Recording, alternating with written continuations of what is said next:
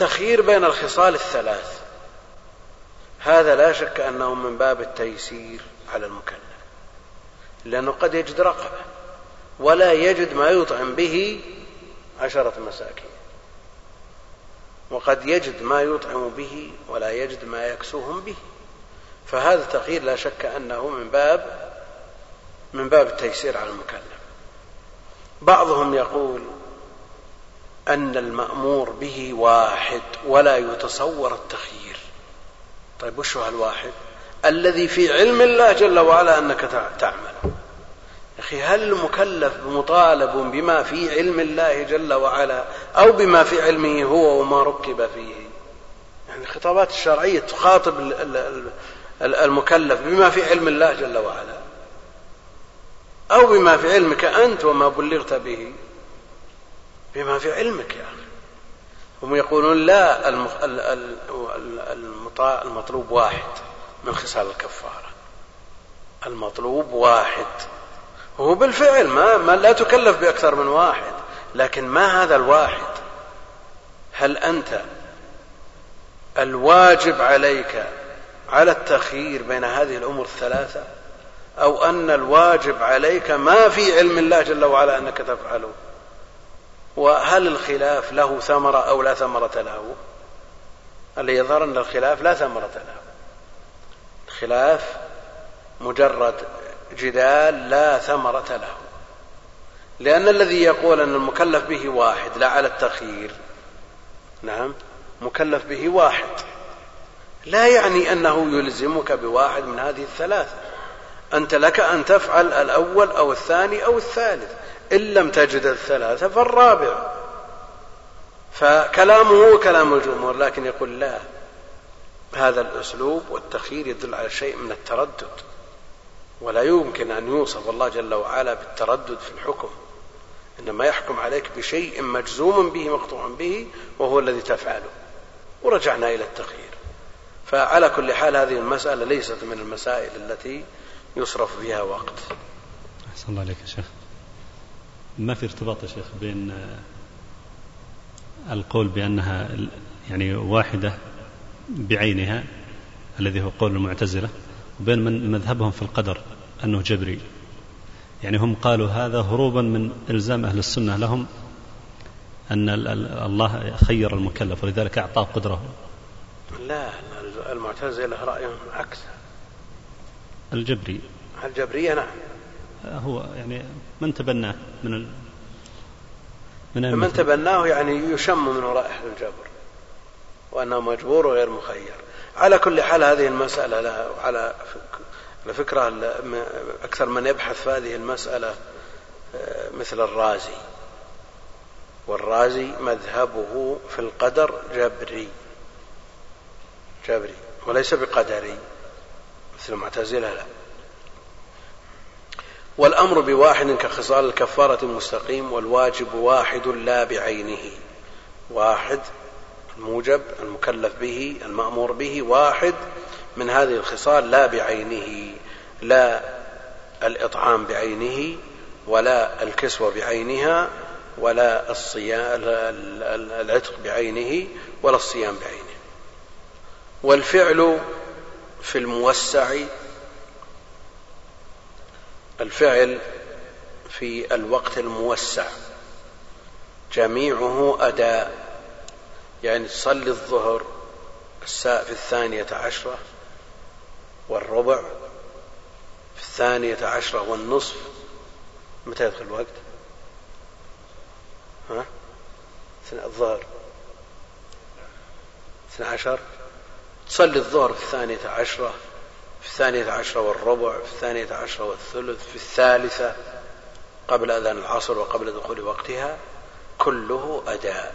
يعني خلال الثلاث ساعات كله أداء. جميعه أداء. وتأخيره مع ظن مانع يحرم. دخل وقت الظهر الساعة الثانية عشرة. تقول الله بصلي الساعة ثنتين. أبصلي الساعة ثنتين. أو بصلي الساعة ثلاثة بنام لثلاث ساعات وأقوم أصلي. وتعرف أنك في هذه الساعة يوجد ما يمنعك من أدائه. امرأة مثلا دخل عليها وقت الظهر وتعرف أنها في الساعة الثانية تنزل عليها العادة. تنزل عليها العادة. لا يجوز لها أن تؤخر الواجب ولو كان وقته موسعا إلى وقت يغلب على الظن فيه حصول ما يمنع منه. وتأخيره مع ظن مانع يحرم وأما إن بقي وفعله فأتى. تقول الوقت طويل ولا أصلي إلا الساعة اثنتين. نعرف أن تعرف أن الساعة اثنتين تجيها العادة. وقصدت هذا عليه يحرم عليها. لكن العادة تأخرت إلى دخول وقت العصر. وفعلت قبل دخول وقت العصر. هل نقول قضاء لأنها نوت إخراج الصلاة عن وقتها وقصدت ذلك؟ نعم. وقل مثل هذا في المتعمد. شخص قال بنام ما يمديك تعبان ما يكفيك ساعتين تقوم في آخر الوقت. قال لا أنا بجمع بأخر. أنا تعبان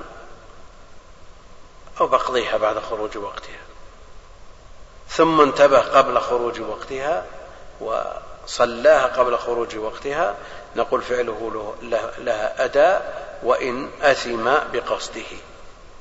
وما لا يتم الوجوب إلا به ليس بواجب. يقول المؤلف رحمه الله تعالى وما لا يتم الوجوب إلا به ليس بواجب.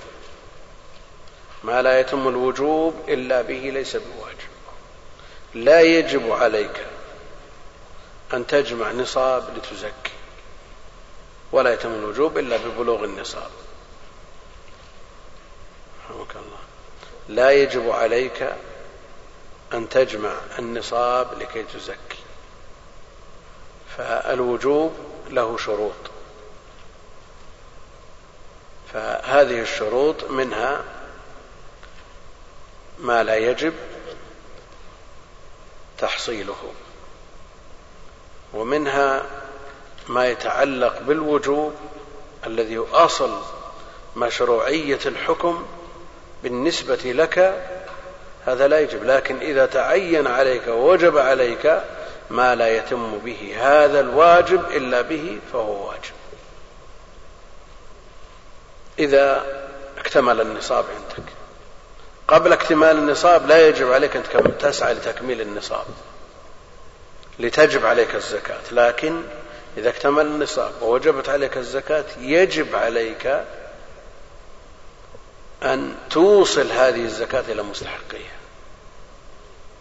ما تقول والله ما علي منه أنا عندي زكاة اللي يجي يعطيه ولا ما يجي بكيف وما تقول أنا والله أوجب علي الصلاة مع الجماعة لكن ما أوجب علي المشي إلى المسجد. نقول لا أوجب عليك المشي إلى المسجد. لأن الواجب لا يتم إلا به. الواجب لا يتم إلا به. فرق بين ما لا يتم الوجوب إلا به وما لا يتم الواجب إلا به. الأول ليس بواجب والثاني واجب. ويجوز تحريم واحد لا بعينه. يجوز تحريم واحد لا بعينه. في حال الاشتباه. اشتبهت ميتة بمذكاة مثلا. عندك شاتين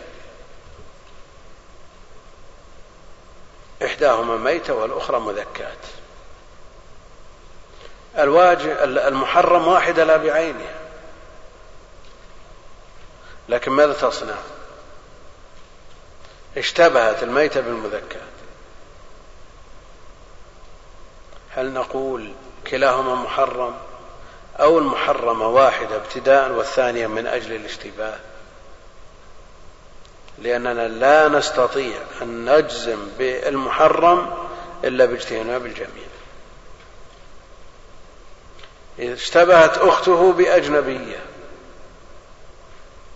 إحداهما محرمة عليه وهي أخته والأجنبية تباح له باح له نكاحها فيجتنب الثنتين وإن كان المحرم واحدة لا بعينها. اشتبهت ميتة بعشر مذكيات الآن المحرم واحد والمباح عشر. فيمكن أن يكون للاجتهاد مجال هنا لأن جانب المحرم أضعف من جانب المباح. اشتبهت ميتة واحدة بألف مذكات ضعف جانب الميتة. وإن كان ما من واحدة إلا ويحتمل أن تكون هي الميتة مع أن الاحتمال يضعف. اشتبهت أخته ببلد عظيم. يعرف أن أباه ذهب إلى الهند وتزوج ورزق ببنت والهند فيه ألف مليون. نقول يجب عليك أن تترك جميع نساء الهند احتمال أن تكون أختك هي أو مصر أو أو غيرها أو الصين. على اعتبار أنهم مسلمون.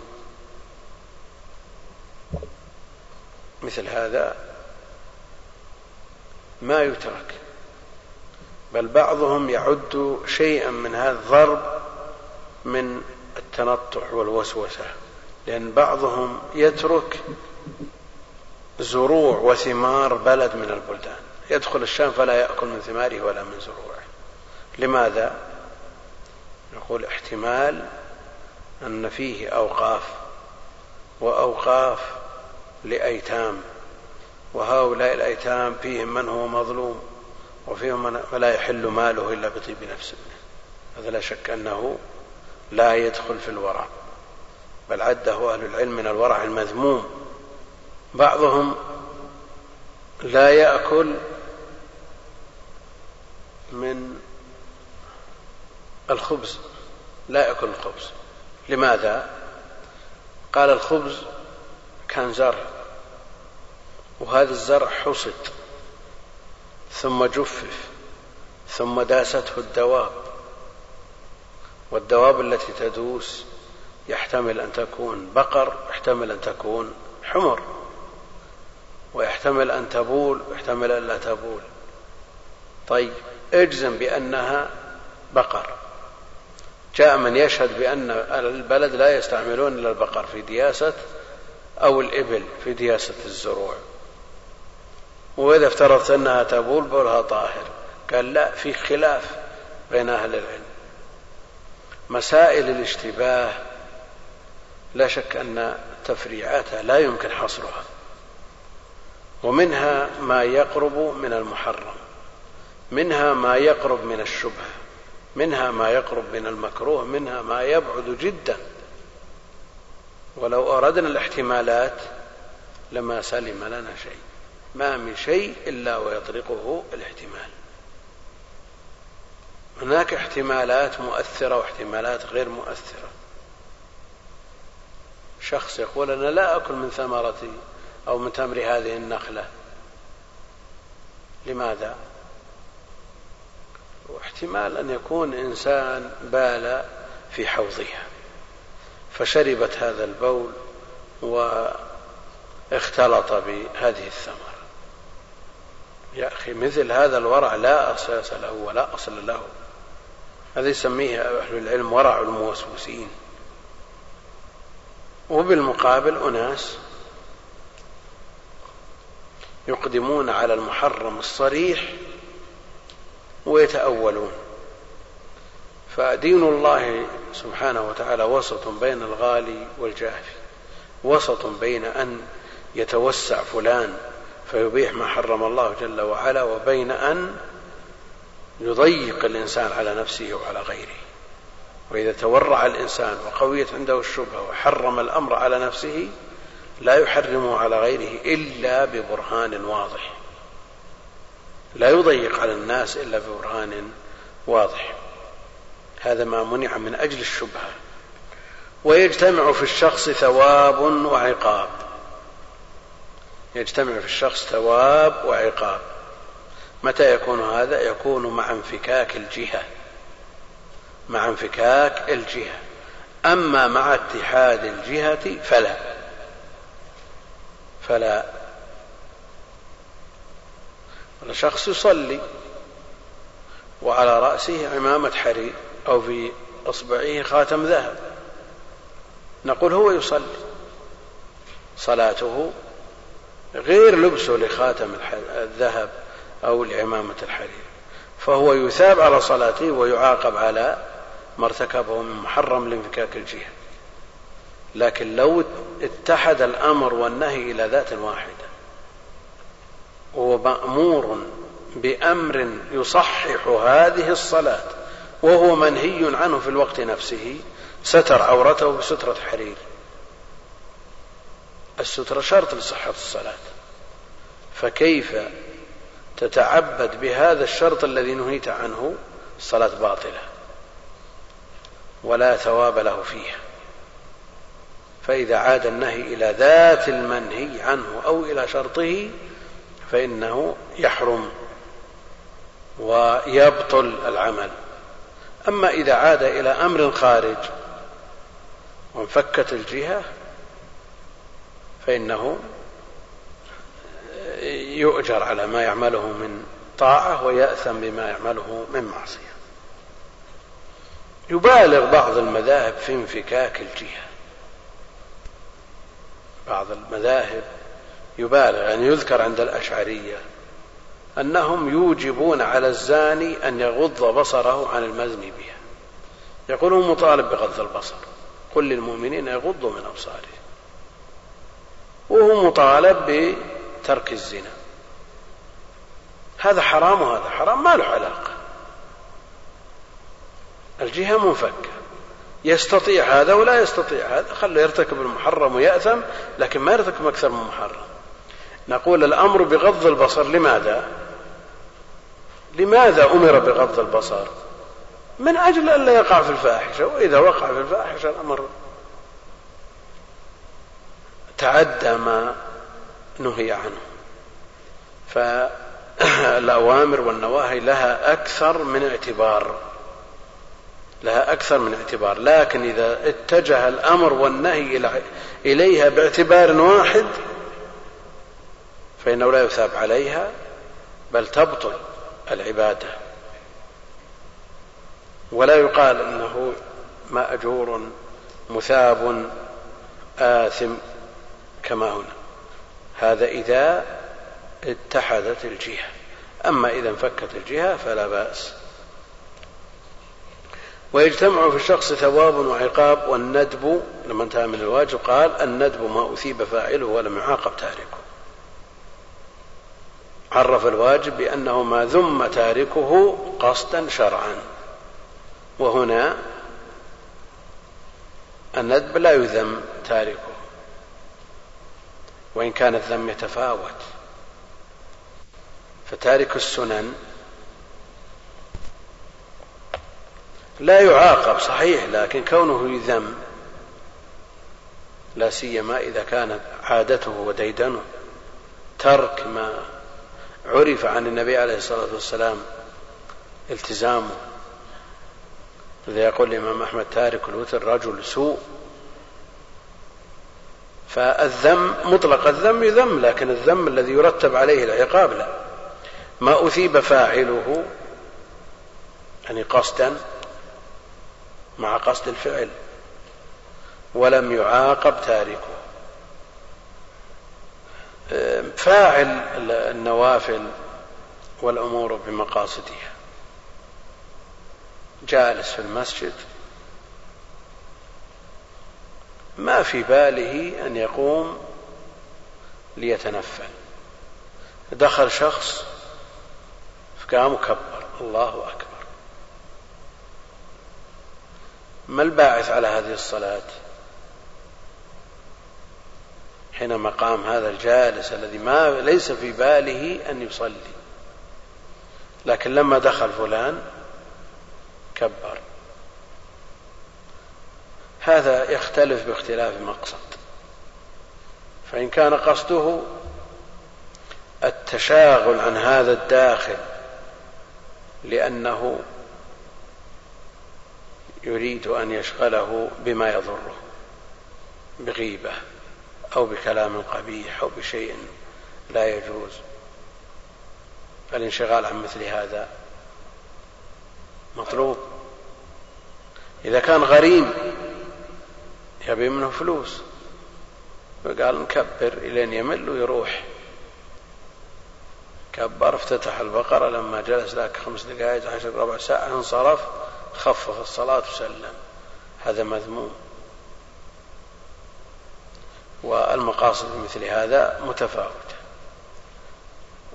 وهو في الأصل عمل مستحب لكن تؤثر فيه النية والقصد. ما أثيب فاعله ولم يعاقب تاركه. لا يعاقب تارك المندوب والمندوب مأمور به. المندوب مأمور به. بدليل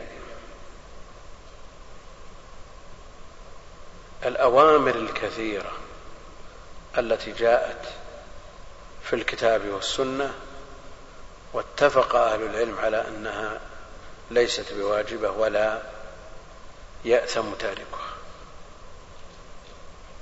والأوامر متفاوتة تفاوت كبير في الكتاب والسنة.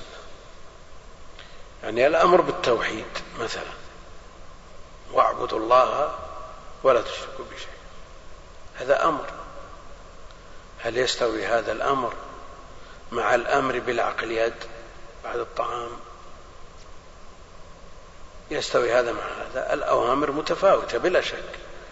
فمنها ما يصل إلى حد تركه مخرج من الملة ومنها ما أثره يسير أو إماطة الأذى عن اللقمة الساقطة.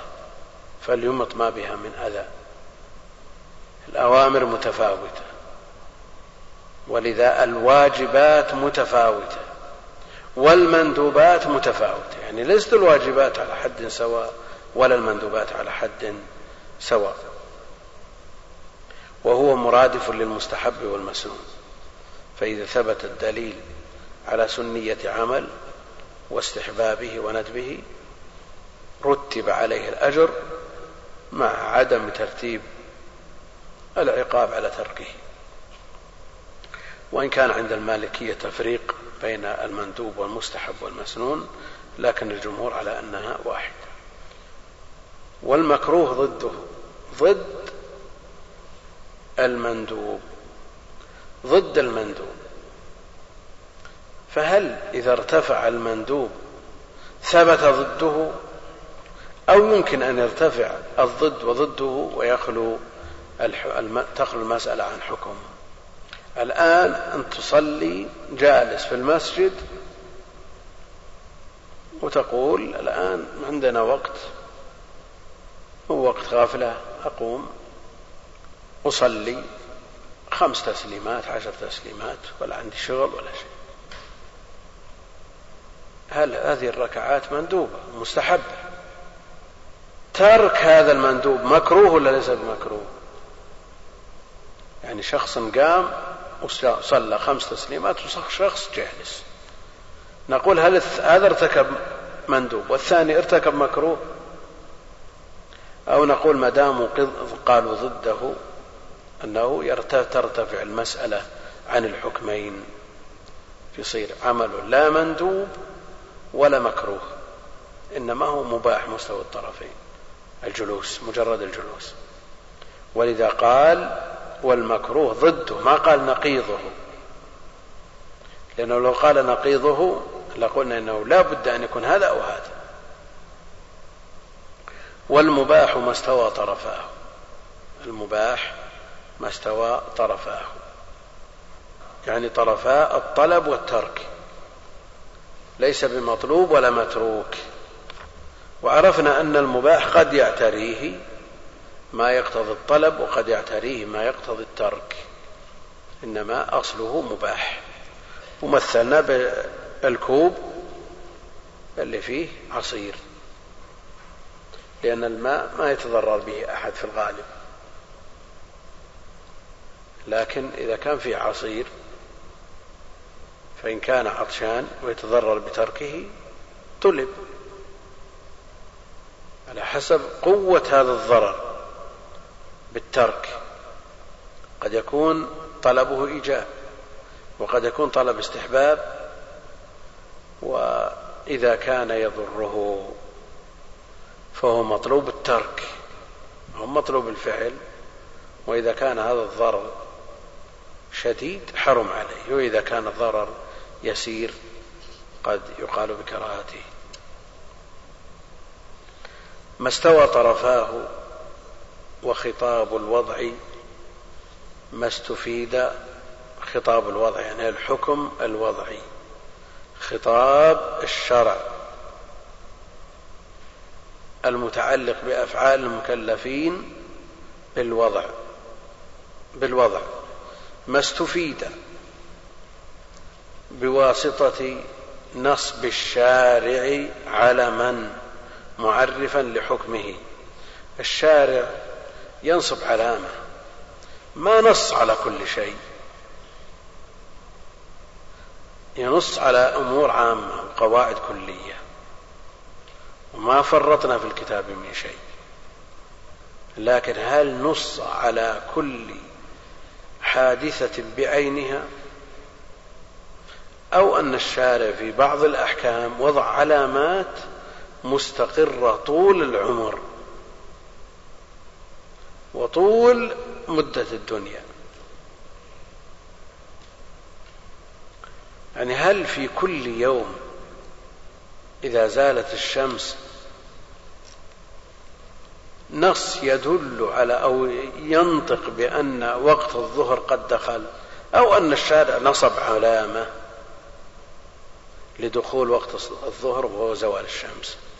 ولوقت صلاة المغرب وهو غروب الشمس لوقت صلاة العشاء مغيب الشفق نصب علامة لطلوع الفجر بالفجر الصادق وهكذا. فهذه علامات نصبها الشارع. وخطاب الوضع ما استفيد بواسطة الشارع بواسطة نصب الشارع علما معرفا لحكمه لتعذر معرفة خطابه في كل وقت. يعني أنت جالس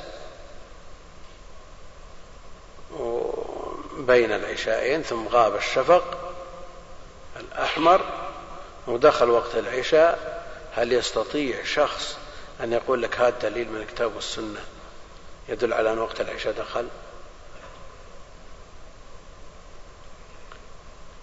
بالحرف أن وقت العشاء دخل في هذا اليوم نقول له الشارع نصب لنا علامة مضطردة تدل على أنها بمجرد وجوبها وجودها يدخل وقت صلاة آه، العشاء. لتعذر معرفة خطابه في كل وقت ومنه العلة والحكمة. العلة والحكمة. العلة والحكمة. وقد تطلق العلة بإزاء الحكمة. تطلق العلة بإزاء الحكمة. والعلة الحكمة هي الباعث على تشريع الحكم أو الفائدة المرتبة على الحكم. الفائدة المرتبة على الحكم لأن الله جل وعلا عليم حكيم. لا يشرع شيئا لا حكمة منه ولا مصلحة. قد يقول قائل خلق أشياء وأوجدها ما نعرف لها حكمة. نقول كونك لا تعرف لا يعني أنها ليس لها حكمة. خلق الذباب لحكمة. خلق البعوض لحكمة. خلق العقارب والحيات لحكمة. خلق السباع لحكمة. خلق الفواسق التي أمر بقتلها بالحل والحرم لحكمة. لكن الحكمة تتبدى في خلقه جل وعلا والعلة في ارتباط عمل العامل بها. فالعلة في الترخص في السفر. الحكمة التيسير على المكلف والعلة السفر. الحكمة التيسير على المكلف والعلة السفر.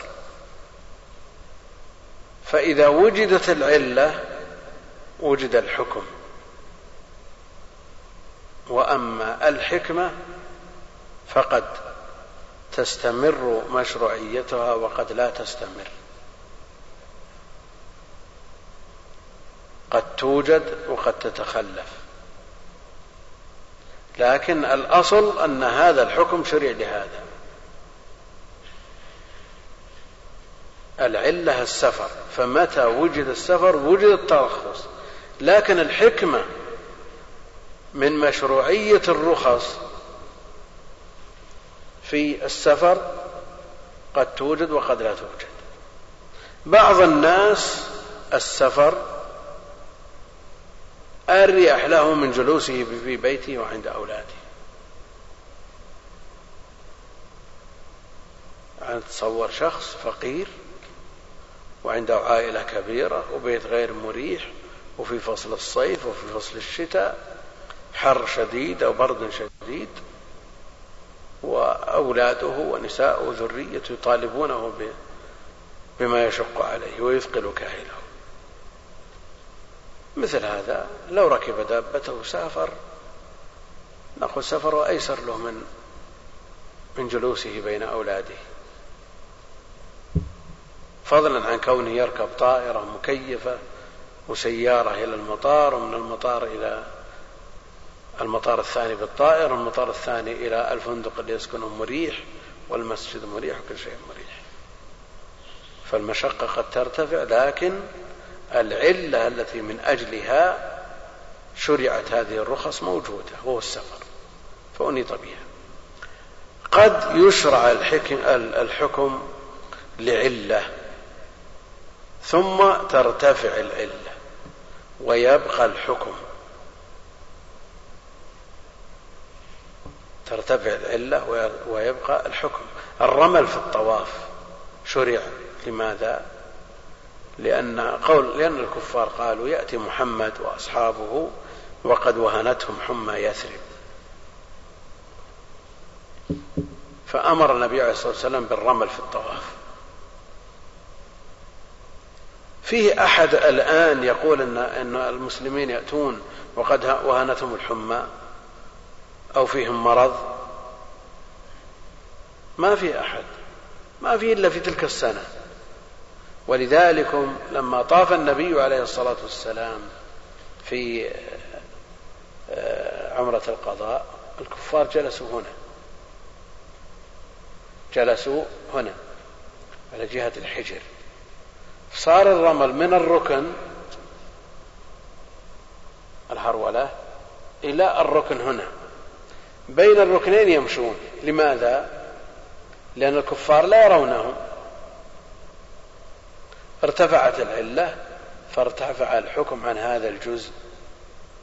في حجة الوداع في من يقول بأن المسلمين يأتون قد أهنتهم الحمى فشرع الرمل ما في أحد ما في إلا مسلمين. فشرع الرمل من الركن إلى الركن نفسه يعني استوعب الركن. ما في أحد يقول وهذا ولذلك نمشي بين الركنين لأنهم لا يروننا. ارتفعت العلة وبقي الحكم. ارتفعت العلة وبقي الحكم وله نظائر. والسبب وهو ما يلزم من عدمه العدم ومن وجوده الوجود. السبب.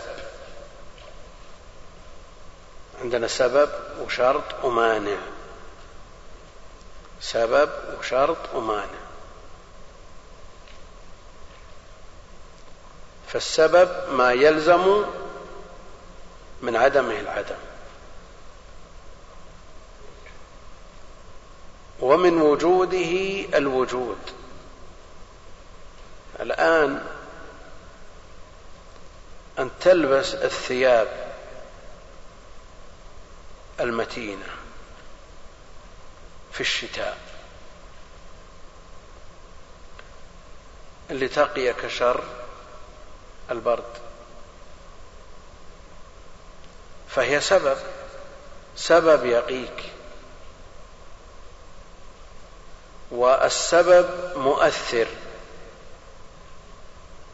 لا بذاته بل بجعل الله جل وعلا فيه الأثر.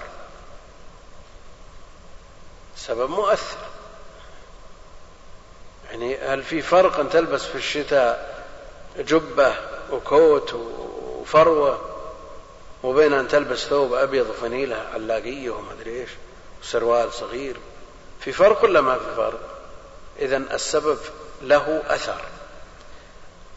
كوننا نقول أن السبب لا أثر له كما تقول الأشعرية مثل هذا ضعف في العقل. هذا الأثر ملموس محسوس. وكوننا نقول أن السبب يؤثر بذاته قدح في الشرع. لأن جعلنا مع الله مؤثر. فالله جل وعلا هو الذي جعل في هذا السبب الأثر. كما يقول أهل العلم نفي الأثر في الأسباب أو ترك العمل بالأسباب قدح في العقل والاعتماد على هذه الأسباب قدح في الشرع. الإنسان يزاول الأسباب ويعجزم بأن المسبب هو الله جل وعلا وأنه يستطيع أن يسلب هذا السبب الأثر كما سلب أثر النار الذي هو الإحراق بالنسبة لإبراهيم عليه السلام. قد يقول بقائل بعض الناس والله نشوفهم بالشتاء عليهم ثياب بيض وما تضرروا. هذا جعل الله في أبدانهم من الأسباب ما يقاوم هذا البرد. وبالمقابل نرى أناس أهل احتياط.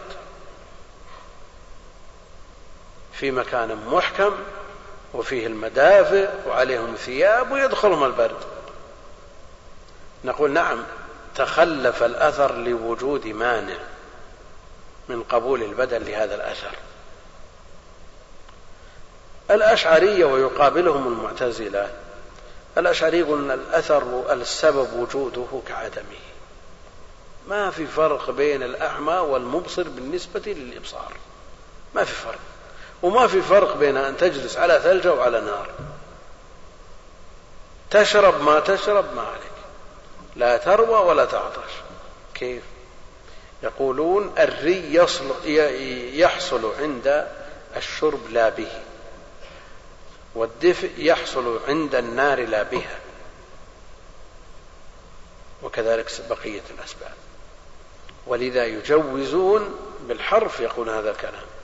يجوز أن يرى أعمى الصين بقة الأندلس. الأعمى في أقصى المشرق يرى البعوض صغار البعوض البق في أقصى المغرب بالأندلس. وهو أعمى. كيف؟ قالوا هذا البصر لا قيمة له. هو سبب والسبب ما له أثر. والمسبب هو الله جل وعلا. السبب لا أثر له. فالذي يجعل الإنسان يرى ما بين يديه بالبصر يجعله يرى أبعد من ذلك. هذا هوس خلل في العقل. وليس هذا من باب الإلزام أنهم يلزمون بأن يقولوا هذا الكلام. قالوه بالحرف يعني سطروه بكتبهم. ما هي مسألة إلزام لأن بعض المذاهب يلزم عليها لوازم فيلزم بها أهلها لكن لا يلتزمون بها. لا هم كتبوها بأيديهم. قالوا يجوز أن يرى أعمى الصين بقة الأندلس. ليش؟ قالوا البصر سبب السبب ما له قيمة. فالإنسان يرى عنده لا به. يقابلهم المعتزلة يقول لا السبب مؤثر بنفسه. ولذا أثبتوا مع الله جل وعلا مؤثر وهو في الوقت نفسه يخلق فعله فسموا مجوس هذه الأمة من هذه الحيثية. نسأل الله السلامة والعافية.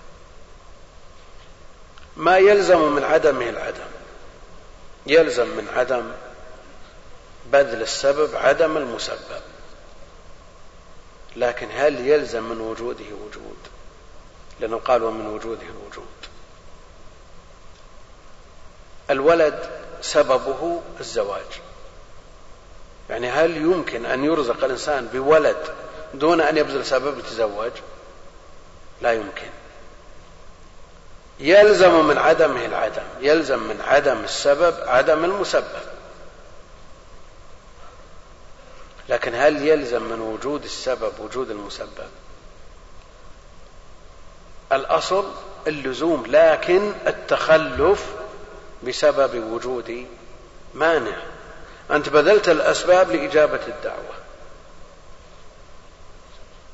دعوت. لم تدعو بإثم ولا قطيعة رحم. وتعرضت للنفحات في أوقات الإجابة لكن ما أجبت. لماذا؟ لوجود مانع. لوجود مانع. والكلام هنا في مع عدم وجود المانع. والشرط وهو ما يلزم من عدمه العدم ولا يلزم من وجوده وجود ولا عدم لذاته. الوضوء شرط لصحة الصلاة. الوضوء شرط لصحة الصلاة. يلزم من عدمه يعني من عدم الوضوء عدم الصلاة. يلزم من عدم العدم ولا يلزم من وجوده وجود ولا عدم لذاته. يعني ما يلزم من وجود الوضوء وجود الصلاة. كما أنه لا يلزم من وجود الوضوء عدم الصلاة. الإنسان قد يتوضأ لكن لا يصلي. يلزم من عدمه العدم ولا يلزم من وجوده وجود عدم لذاته. لا لأمر آخر. والصحة في العبادة وقوع الفعل كافيا في سقوط القضاء. الصحيح من العبادات ما سقط به الطلب بمعنى أنه لا يؤمر بفعله مرة ثانية. وترتبت آثاره من الثواب عليه ورضا الله جل وعلا به. وقوع الفعل كافيا في سقوط القضاء بمعنى أنه لا يؤمر به مرة أخرى. يسقط به الطلب. وفي المعاملات ترتب احكامها المقصودة بها عليه. يعني كون العقد صحيح معناه أن البائع يستمتع ويملك القيمة والمشتري يستمتع ويملك السلعة ملكا تاما. هذه آثار العقد الصحيح. إذا قيل فلان اشترى سيارة من فلان بعقد صحيح. هو البائع الأول يملك السيارة والثاني يملك القيمة وتم الإيجاب والقبول. كم هذه السيارة؟ خمسين ألف. هذه خمسين ألف. وقبضها وانتفع بها. معنى هذا أن المشتري يملك السلعة وينتفع بها في سائر وجوه الانتفاع بحيث لا يكون للبائع عليه أدنى سلطان. ولذا الشروط المنافية لمقتضى عقد مقتضى العقد تأتي عليه بالبطلان. تأتي عليه بالبطلان. لو قال أبيعك هذه السيارة على ألا تستعملها. أبيع هذه السيارة على نقول هذا شرط ينافي مقتضى العقد. شرط ينافي مقتضى العقد. فالبيع ليس بصحيح. وفي المعاملات ترتب أحكامها المقصودة بها يقابل الصحة البطلان والفساد. البطلان والفساد. وهما بمعنى واحد إلا في الحج. ومنهم من يفرق بين الباطل والفاسد حتى في العقود فيجعل الباطل ما لا يمكن تصحيحه بل يجب رده والفاسد ما يمكن تصحيحه. والعزيمة الحكم الثابت بدليل شرعي خال عن معارض راجح الحكم الثابت بدليل شرعي خال عن معارض راجح عزيمة. يخلو عن المعارض الذي يرجح عليه. فمثلا عندنا أوامر غير معارضة أصلا. وأوامر جاء ما يخالفها. فالأصل هو العزيمة. والمعارض الراجح في وقته رخصة.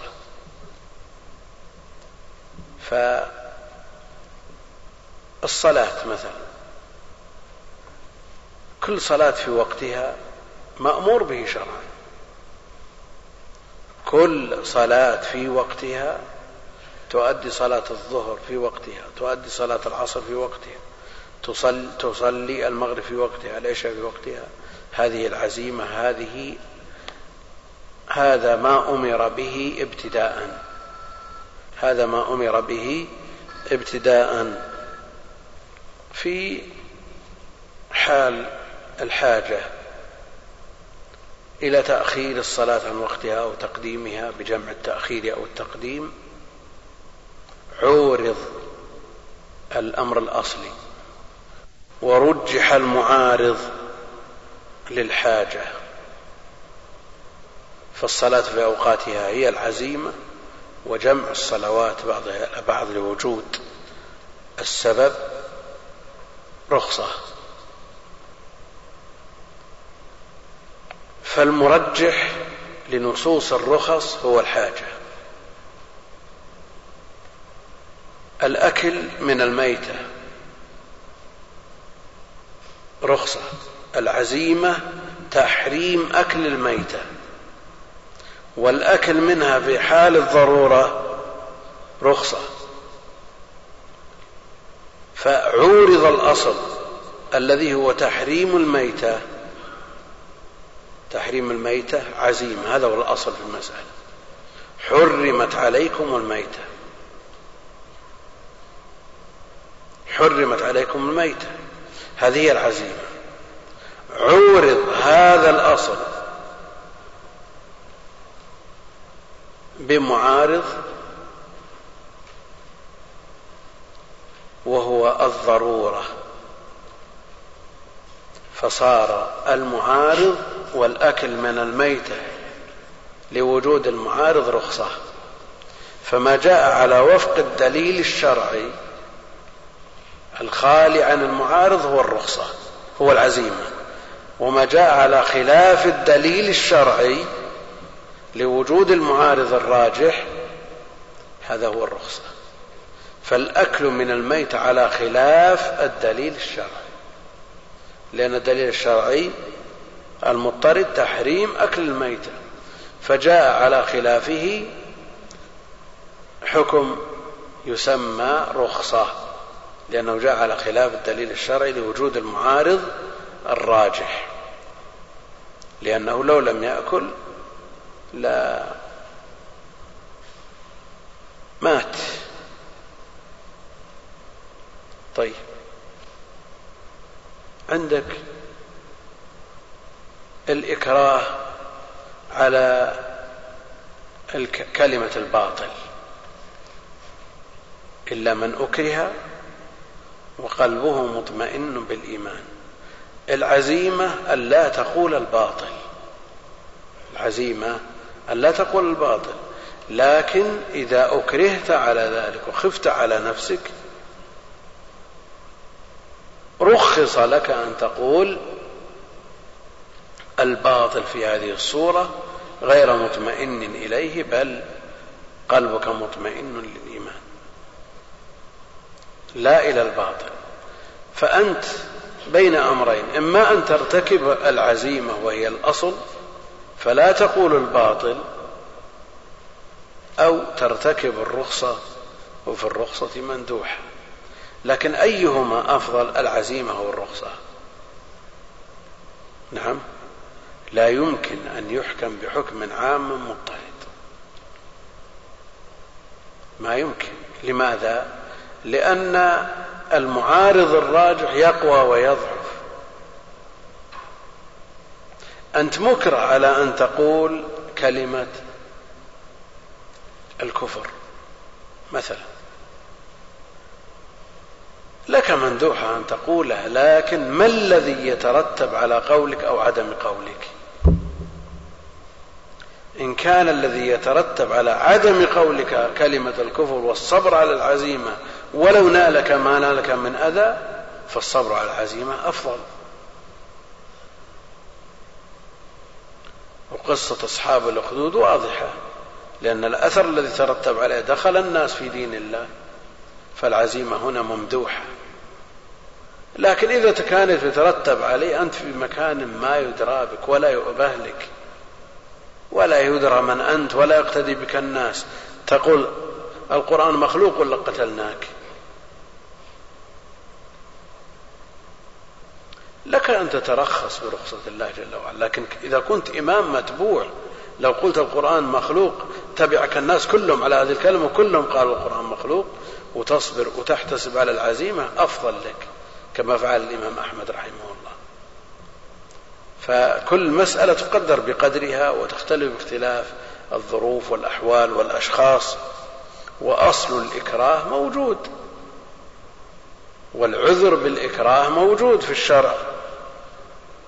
العذر بالإكراه والمكره غير مكلف وعلى كل حال على حسب الأثر المترتب على ارتكاب العزيمة أو الرخصة.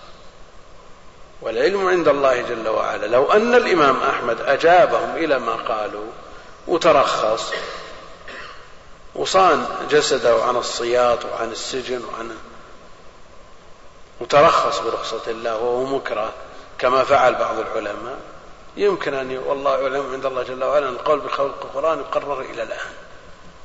لكن ثبت الإمام أحمد ونصر الله به السنة وقمع به البدعة ورفع به المحنة واقتدى به الناس وبقي القول محفوظ. على كل حال ارتكاب الرخصة أو العزيم أن الله جل وعلا يحب أن تؤتى رخصه كما يكره أن تؤتى محارمه وهذا ليس على إطلاقه. الجمع بين الصلاتين رخصة لكن هل هو أفضل أو التوقيت؟ توقيت الصلوات أفضل من الجمع اللهم إلا إذا اشتد به السير. القصر قصر الصلاة رخصة وأهل العلم يقررون أن القصر أفضل لأن من أهل العلم من يوجب. والجمع من أهل العلم من لا يجيزه أصلا. فقالوا أن ارتكاب العزيمة في الجمع أفضل وارتكاب الرخصة في القصر أفضل. والأكل من الميتة على حسب الضرورة إن خشي الهلاك يجب عليه أن يأكل. ومثل ما قلنا على حسب الأثر المترتب على ارتكاب أحد الأمرين. نقف على هذا ونشوف بعض الأسئلة. يقول إذا لم يستطع طالب العلم الحضور عند العلماء لحضور مجالس العلم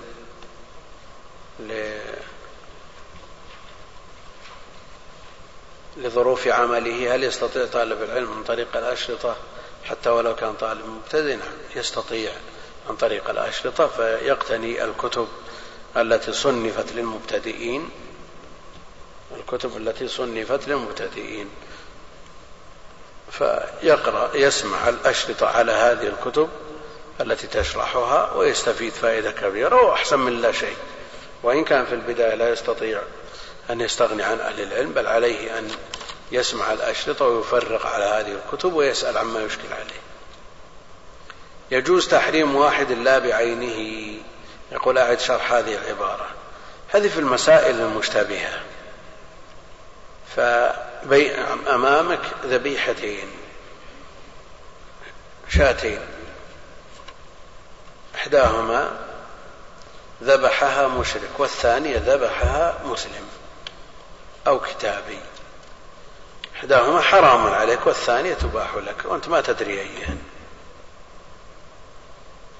ما تدري أي ذبيحة المشرك ولا تدري أي ذبيحة الكتاب. إحداهما محرمة لا بعينها.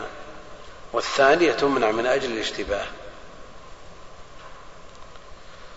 يقول بعض السنن شرعت لعلة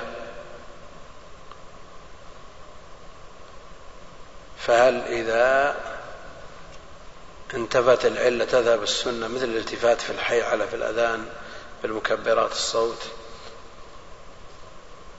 الالتفات حال الأذان مع وجود هذه المكبرات خلاف ما تقتضيه العلة لأنه إذا التفت ضعف الصوت والأصل أن الالتفات من أجل قوة الصوت. فإذا التفت أمام المكبر يضعف الصوت. وعلى كل حال العلل التي تدور مع الأحكام وجودا وعدما هي العلل المنصوصة. هي العلل المنصوصة التي جاء التنصيص عليها. وعلى هذا فعل المؤذن أن يلتفت وعليه أن يدير معه الآلة ليتحقق له الأمران. يقول القاعدة إذا عاد النهي إلى ذات العبادة أو إلى شرطها بطلت فهل من ستر عورته بثوب منهي عن لبسه كالمسبل وهو كثير؟ نقول لا يا أخي. العورة من السرة إلى الركبة بالنسبة للرجل وما زاد عليها ليس من ما يشترط ستره فالقدر الزائد على ذلك ليس داخلا في الشرط. ليس داخلا في الشرط.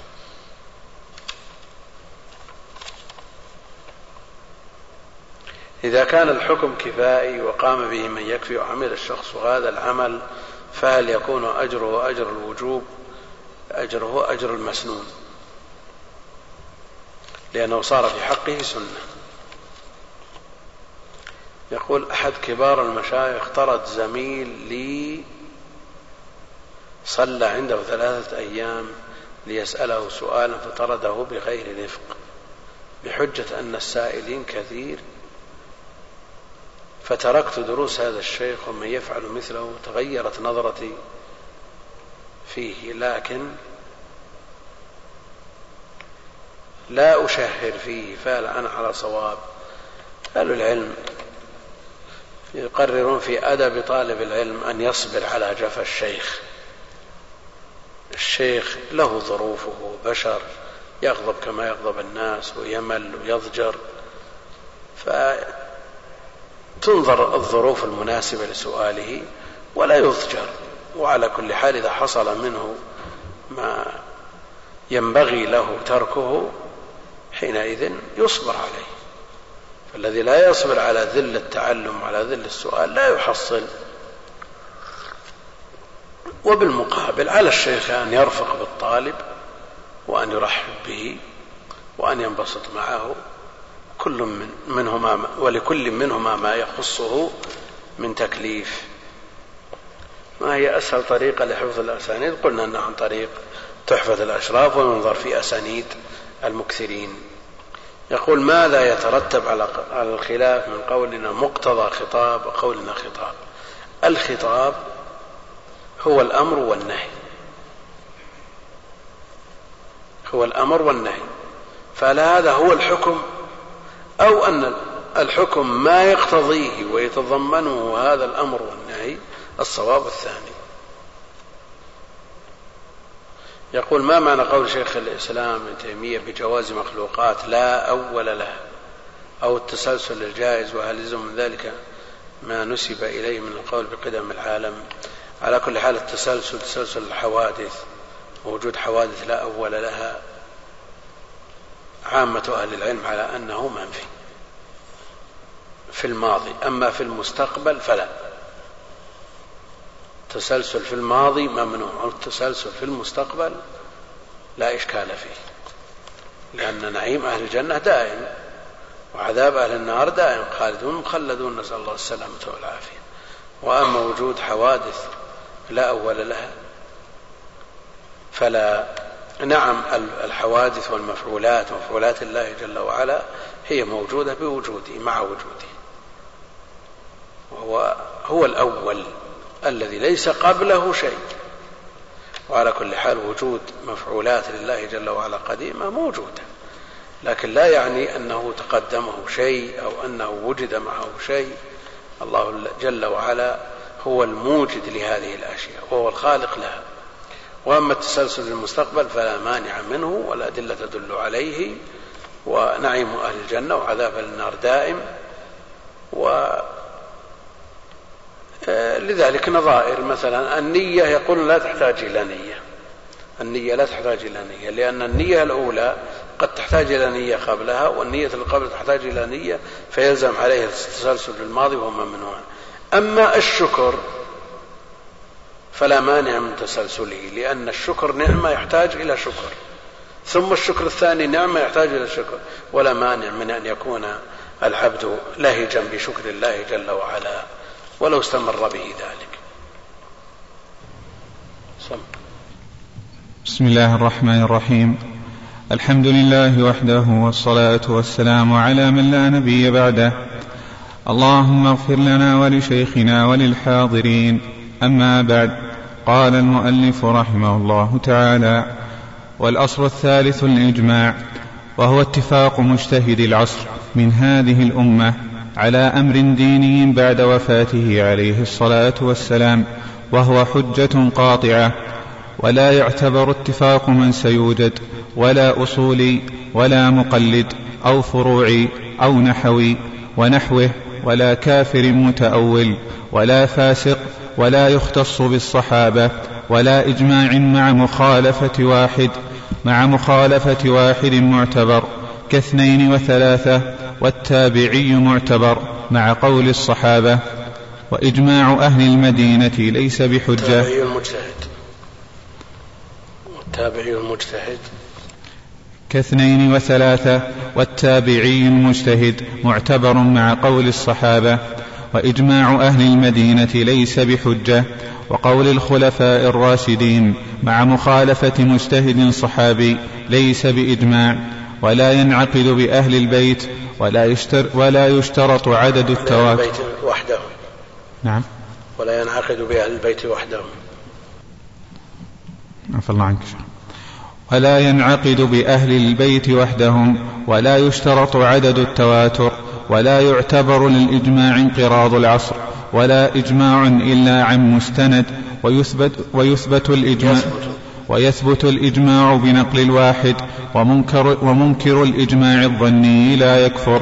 الحمد لله رب العالمين وصلى الله وسلم وبارك على عبده ورسوله نبينا محمد وعلى آله وصحبه أجمعين. أما بعد فيقول المؤلف رحمه الله تعالى في الأصل الثالث وهو الإجماع.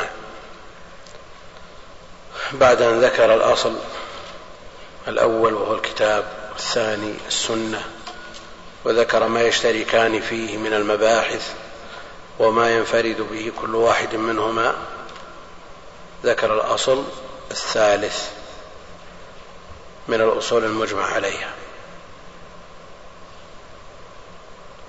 وهو الإجماع.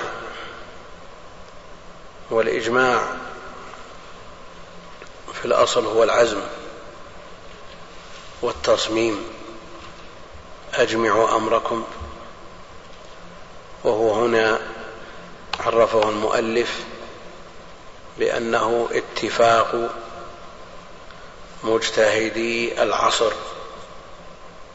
من هذه الأمة بعد وفاته عليه الصلاة والسلام على أمر ديني. عرف الإجماع بأنه الاتفاق. وكلمة الإجماع عند أهل العلم أقوى من الاتفاق. فإذا قيل هذا الحكم جائز اتفاقا أقل في القوة من قولهم هذا الحكم جائز بالإجماع أو إجماعا. لأن الإجماع يراد به اتفاق المجتهدين كلهم والاتفاق قد يراد به اتفاق الأئمة أو اتفاق الأصحاب في المذهب أو ما أشبه ذلك. وكثر تداول الناس للاتفاق لما يتفق عليه الأئمة الأربعة. ولذا يرون أن هذه اللفظة لفظة الإجماع وحكاية الإجماع أقوى من حكاية الاتفاق أو نفي الخلاف. أو نفي الخلاف. والإجماع أصل من الأصول المعتمد عليها في إثبات الأحكام اتفاقا على خلاف بينهم في تفاصيل وفروع. قد يتفقون على نوع من أجماع أنواع الإجماع وقد, وقد يختلفون في نوع آخر. قد يتفقون في كيفية الإثبات وقد يختلفون في طرق من طرائق الإثبات وهكذا. لكن الإجماع في الجملة دليل شرعي متفق عليه. من يشاقق الرسول ويتبع غير سبيل المؤمنين نوله ما تولى وفي الحديث لا تجتمع أمتي على ضلالة. اتفاق مجتهدي العصر عندنا إجماع واتفاق ونفي خلاف. لا أعلم خلافا. فإذا قال المطلع العالم المطلع واسع الاطلاع على مذاهب الفقهاء لا أعلم خلافا بعضهم جعله نقلا للإجماع مع أنه يحكي واقعه وأنه لا يعلم المخالف وإن وجد. والإمام مالك رحمه الله قال لا أعلم خلافا في عدم رد اليمين على المدعي مع أن الخلاف موجود بين قضاة عصره كابن شبرمة وابن أبي ليلى. والشافعي قال لا أعلم خلافا في عدم وجوب الزكاة في أقل من ثلاثين من البقر مع أن الخلاف في العشر معروف. المقصود أن نفي الخلاف لا يساوي نقل الإجماع. هذا من جهة. وعرفنا ما بين الاتفاق والإجماع. هما في الأصل واحد شيء واحد لكن الاستعمال والعرف عند أهل العلم. وكثرة استعمال الاتفاق في غير ما يراد بالإجماع جعل كلمة الاتفاق أقل شأنا من نقل الإجماع. اتفاق مجتهدي العصر يعني جميع المجتهدين بحيث لو خالف واحد أو اثنين لا يعتبر إجماعا. ولذا قال ولا إجماع مع مخالفة واحد كاثنين وثلاثة. وعلى هذا الإجماع قول الكل اتفاق الجميع. وأما قول الأكثر فلا يعد إجماعا عند عامة أهل العلم. عند عامة أهل العلم وإن قال الطبري أنه إجماع. اعتبار قول الأكثر إجماع. وكثيرا ما يقول في تفسيره واختلف القراءة مثلا أو الفقهاء أو العلماء في كذا ثم يذكر الخلاف. فيذكر القول العام قول الأكثر ثم يذكر المخالف. ثم بعد ذلك يقول والصواب في ذلك عندنا كذا لإجماع القراءة عليه مع أنه ساق الخلاف لكن باعتبار قلة المخالف لم يعتبره خارقا للإجماع ورأى أن الإجماع قول الأكثر. وهذا أيضا مطلع عنده في المسائل الفقهية. اتفاق مجتهدي. يعني من يتصف بالاجتهاد الآتي ذكره وشروطه. فلا يعتبر قول غير أهل الاجتهاد. الذين هم أهل النظر في هذا الباب. الذين بإمكانهم معرفة الحق بدليله. بدليله. هذا هو المجتهد. الذي يصل إلى معرفة الحق بدليله هذا هو المجتهد. مجتهدي العصر يعني العصر الواحد. لا مجتهدي الأمة. بكاملها من أول العصور إلى آخرها. إنما مجتهدي العصر الواحد اتفقوا على شيء وأجمعوا عليه ولم يعرف له مخالف. يصح أن يقال هذا الحكم كذا بالإجماع. وهو الذي لا تجوز مخالفته. مجتهدي العصر أما بالنسبة للمسائل التي نص عليها في الكتاب والسنة ووجدت في عصر الصحابة يتصور فيها إجماع الصحابة. ولا يتصور فيها الخلاف من بعدهم ولا يجوز الخلاف بعدهم إذا لماذا لا نكتفي بإجماع الصحابة؟ ولا يجوز إحداث قول غير قول الصحابة. المسألة في المفترضة في مستجدات في كل عصر ما يناسبه من المسائل. هي التي يحصل فيها إجماع أهل العصر ممن بعد الصحابة ومن بعدهم.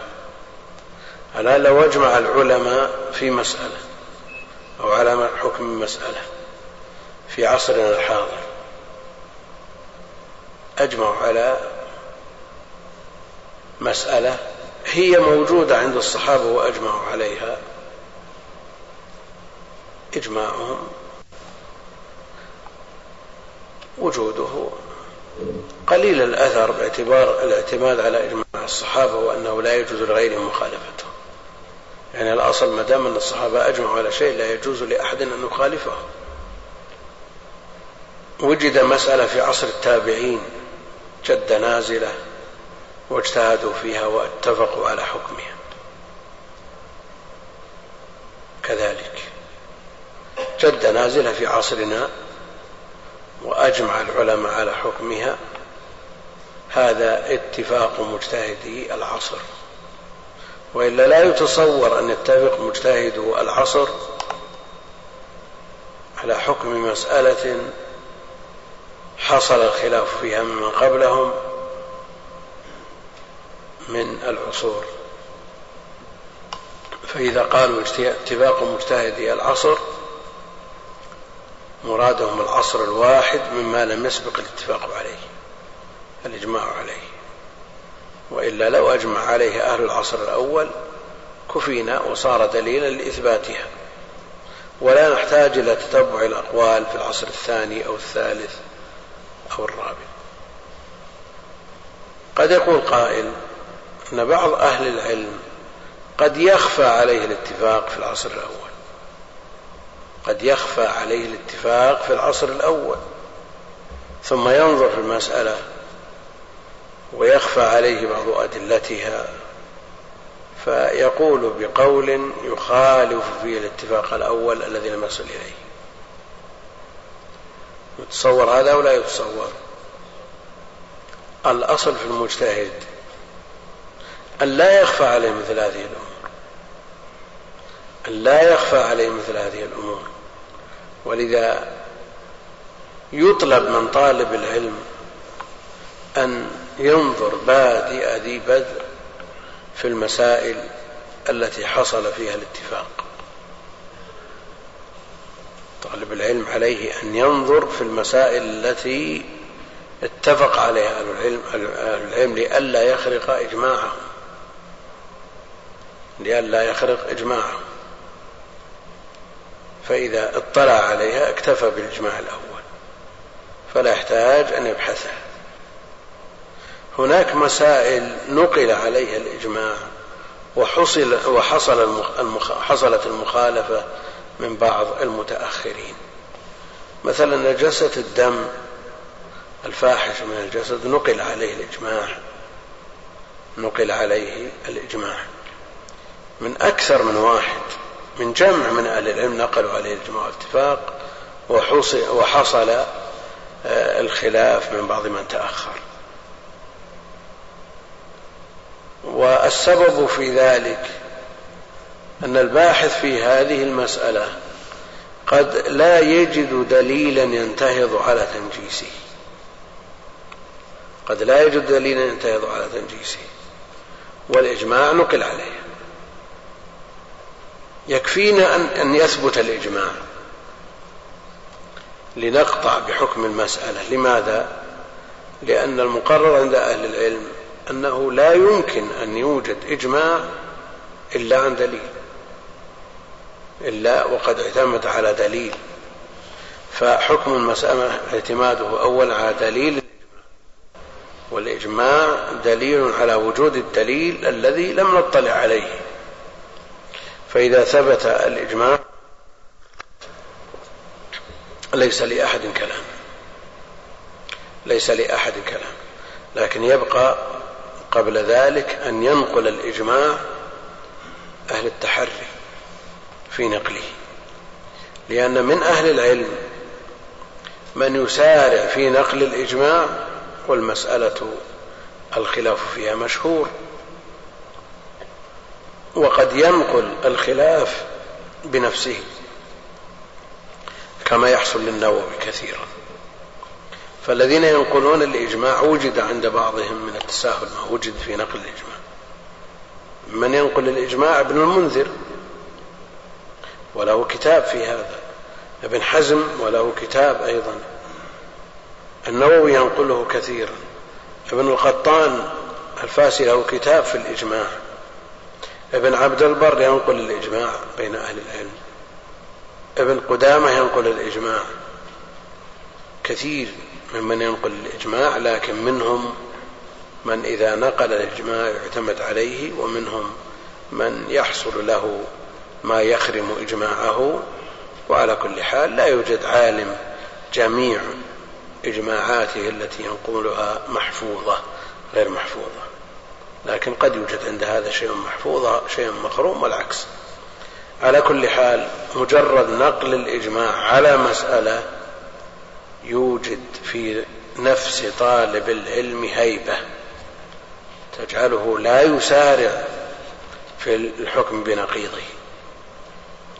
لا بد أن توجد هيبة في طالب العلم لما نقل عليه الإجماع. حتى يجد مخالف ويعرف دليل المخالف وينظر فيه. اتفاق مجتهدي العصر. لا بد من يكون الأفراد أفراد هؤلاء الذين حصل منهم الاتفاق كلهم مجتهدون. والمجتهد يأتي حده إن شاء الله تعالى. العصر المقصود به العصر الواحد. العصر الواحد. ولا يعني هذا أنهم ينتظرون حتى ينقرضوا عرض مسألة على أهل العلم فاتفقوا على حكمها. ثم بعد ذلك هل نلزم بها الناس أو ننتظر حتى ينقرضوا لئلا يرجع أحد عن قوله؟ لا ننتظر. لماذا؟ لأن هذا الانتظار يولد لنا مجتهد آخر. نعم. وانتظار الثاني يولد لنا مجتهد آخر. ثم بعد ذلك لا ينضبط الأمر عندنا. لا ينضبط الأمر عندنا ولا تنتهي المسألة. لأن المسألة في المجتهدين مسألة أناس وجدوا في سنة واحدة ويموتون في سنة واحدة. تتفاوت أعمارهم ثم بعد ذلك تتقدم وفاة بعضهم وتتأخر وفاة آخرين ويولد في هذه الأثناء من آه، يبلغ درجة الاجتهاد. وعلى هذا لا ينضبط العصر بل مجرد ما يحصل الاتفاق من هؤلاء المجتهدين الذين بذلوا الوسع واستفرغوا الجهد في دراسة المسألة يكفي أن يثبت حكم الإجماع ولو لم يموتوا مسألة مفترضة في بذل الجهد الذي هو معنى الاجتهاد. واحد يأتي إلى المجلس الذي تبحث فيه المسألة وهو خالي الذهن ويعد من أهل الاجتهاد هذا ما يعد من الاجتهاد. لا بد أن يكون مجتهد بالفعل مجتهد. ننظر في المجالس والمجامع شيء من التساهل. شيء من التساهل. يأتي بعض الأعضاء وهو خالي الذهن. يعني عنده أمور عامة ومن خلال دراسات سابقة وعرضت له المسألة من غير أن يبحثها بحث. يستحق أن يسمى مجتهد فيها. وبعض الناس يحضر وهو لا يذكر المسألة وإنما يتذكر إذا ذكر أحد شيئا وبعضهم ينتظر ليكون صوته آخر واحد ليستفيد ممن تكلم قبله. مثل هذا لا يعد لا في الإجماع ولا في الخلاف. ومع الأسف أنه في المجامع الرسمية قد يوجد مثل هذا. قد يوجد.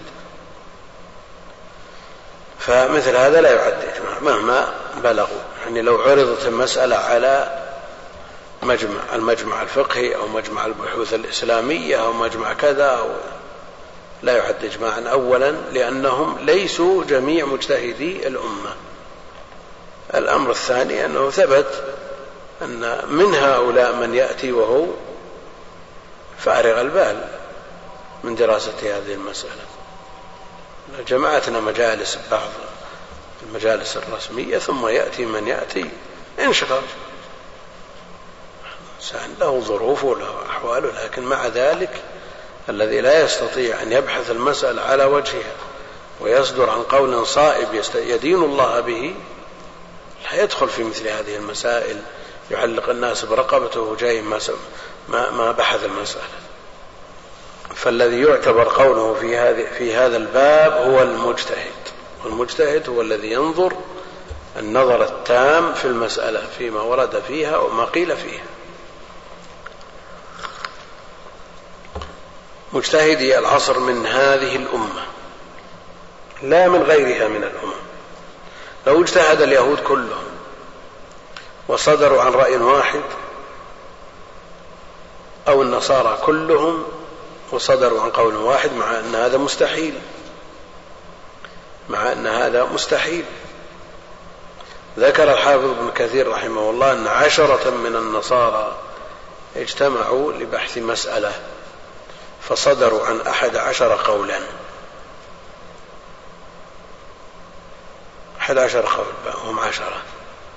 المقصود أنه لا بد أن يكون المجتهدون من هذه الأمة بعد وفاته عليه الصلاة والسلام لأنه لا اجتهاد ولا اتفاق ولا عبرة بغيره عليه الصلاة والسلام لأنه لا اجتهاد مع النص قوله وفعله نص يحتكم إليه فلا قيمة للاجتهاد في عصره. على خلاف بين أهل العلم هل حصل الاجتهاد في عصر بعض الصحابة ولم يحصل؟ لكن على كل حال المعول على تقريره عليه الصلاة والسلام. يعني لو اجتهد الصحابي لا يصدر عن اجتهاده في عصر النبي عليه الصلاة والسلام حتى يقر من قبله عليه الصلاة والسلام فيكون الدليل في تقرير النبي عليه الصلاة والسلام. بعد وفاته عليه الصلاة والسلام على أمر ديني لا على أمر دنيوي. لا على أمر دنيوي. يعني لو اتفق الناس كلهم الناس كلهم اتفقوا على إشارات المرور مثلا. وأن الخضراء للاجتياز كما هو معمول به الآن والحمراء للوقوف والصفراء استعداد للوقوف. هذا محل إجماع. لكن هل هذا الإجماع يكتسب القطعية وتأثيم المخالف مثل ما اكتسب الحكم الشرعي في الأمر الديني الذي اتفق عليه المجتهدون؟ لا. لو أن أهل البلد اتفقوا على خلاف ما أجمع عليه أهل الأرض فقالوا نجعل الحمراء للإجتياز والخضراء للوقوف أو العكس. يأثمون ولا ما يأثمون؟ ما يأثمون مسألة اصطلاحية وهذا أمر ديني وكل يقرر ما فيه مصلحته ولا إشكال في هذا قل مثل هذا في كون الطريق الأيمن للذاهب والأيسر للجاي للراجع. هذا جميع دول العالم إلا ما ندر يوجد العكس. بعض الدول الأيسر هو اللي للرايح والأيمن هو اللي للجاي يأثمون ولا ما يأثمون؟ خالفوا الإجماع ولا ما خالفوا؟ إجماع لا قيمة له. إجماع لا قيمة له. لأنه ليس بأمر ديني. وهو حجة قاطعة. ملزمة. لا يجوز مخالفته. بحال. حجة قطعية. وهذا في الإجماع القطعي. لأن الإجماع ينقسم إلى قطعي وظني. الإجماع القطعي حجة قطعية. قدمه بعض الأصوليين على الكتاب والسنة. على الكتاب والسنة. لماذا؟ أولا الإجماع لا يتصور إلا عن نص من الكتاب أو السنة الأمر الثاني الإجماع عند أهل العلم لا يحتمل نسخا ولا تأويلا وأما النص يحتمل النسخ والتأويل. فمثلا عندنا حديث نص الترمذي رحمه الله أنه لا يوجد في كتابه مما أجمع على ترك العمل به إلا حديث ابن عباس في الجمع في المدينة بلا خوف ولا مطر وقطع السائل وقتل الشارب قتل الشارب في المرة الرابعة. يقول هذا أجمع العلماء على ترك العمل به. وإذا نظرنا إلى الحديث حديث ابن عباس في صحيح مسلم صحيح ما في إشكال.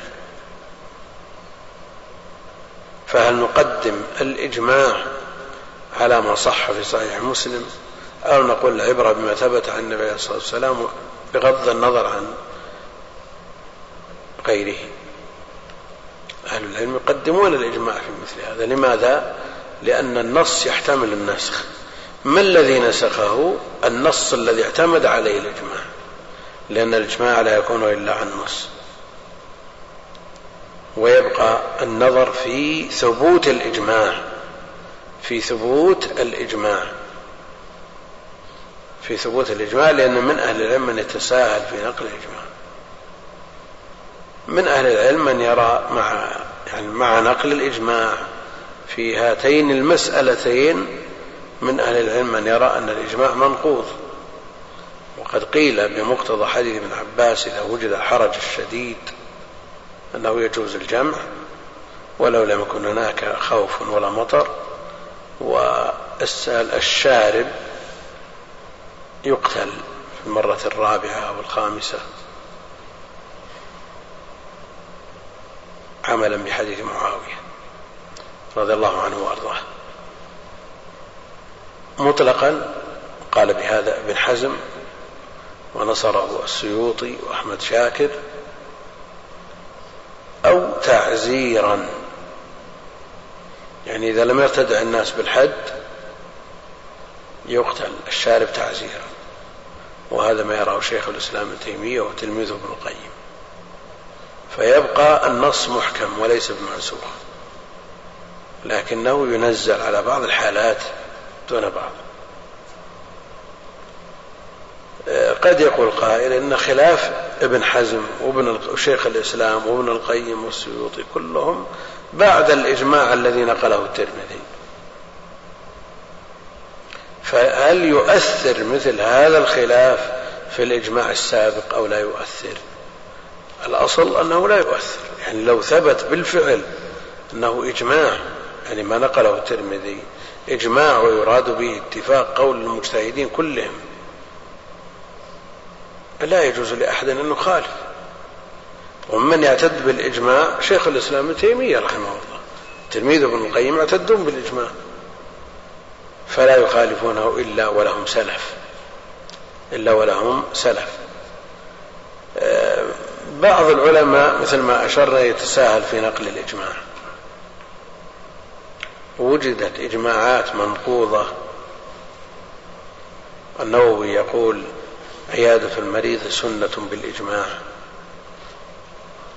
والإمام البخاري رحمه الله يقول باب وجوب عيادة المريض. ويقول صلاة الكسوف سنة اجماعا وأبو عوانة في صحيحه يقول باب وجوب صلاة الكسوف. إلى غير ذلك من الإجماعات التي ثبت الخلاف فيها. هذا جعل الشوكاني في النيل يقول ودعاوى الإجماع التي ينقلها بعض العلماء تجعل طالب العلم لا يهاب الإجماع. تجعل طالب العلم لا يهاب الإجماع. إن كان المراد بالهيبة التي نفاها الشوكاني الهيبة للإجماع الذي تحرم مخالفته فلا شك أن هذه الإجماعات خلخلت هذه الثقة. وإن كان الهيبة التي نفاها الشوكاني عن الإجماع تجعل نقل الإجماع وجوده مثل عدمه بالنسبة لطالب العلم فلا. فعلى طالب العلم أن يهاب الإجماع. ولو نقل ولو نقله متساهل. حتى يجد مخالف وينظر في دليل المخالف وهل له حظ من النظر أو لا؟ أما هيبة الإجماع فلا بد منها في طالب العلم والذي لا يهاب مثل هذه الإجماعات تكثر عنده الشواذ. تكثر, تكثر عنده الشواذ. ويتنكب الجادة. وجد هذا من بعض من عنده جرأة يخالف قول جماهير أهل العلم ويصرح بهذا في المجالس والمحافل ويرى عامة أهل العلم كذا والذي عندي كذا. هذا مثل هذا يبتلى في الغالب بكثرة الشذوذ. وهو حجة قاطعة ولا يعتبر اتفاق من سيوجد. أخي المستمع الكريم تابع ما تبقى من مادة هذا الشريط على الشريط التالي. مع تحيات تسجيلات الراية الإسلامية بالرياض هاتف رقم أربعة تسعة واحد واحد تسعة ثمانية خمسة. والسلام عليكم ورحمة الله وبركاته.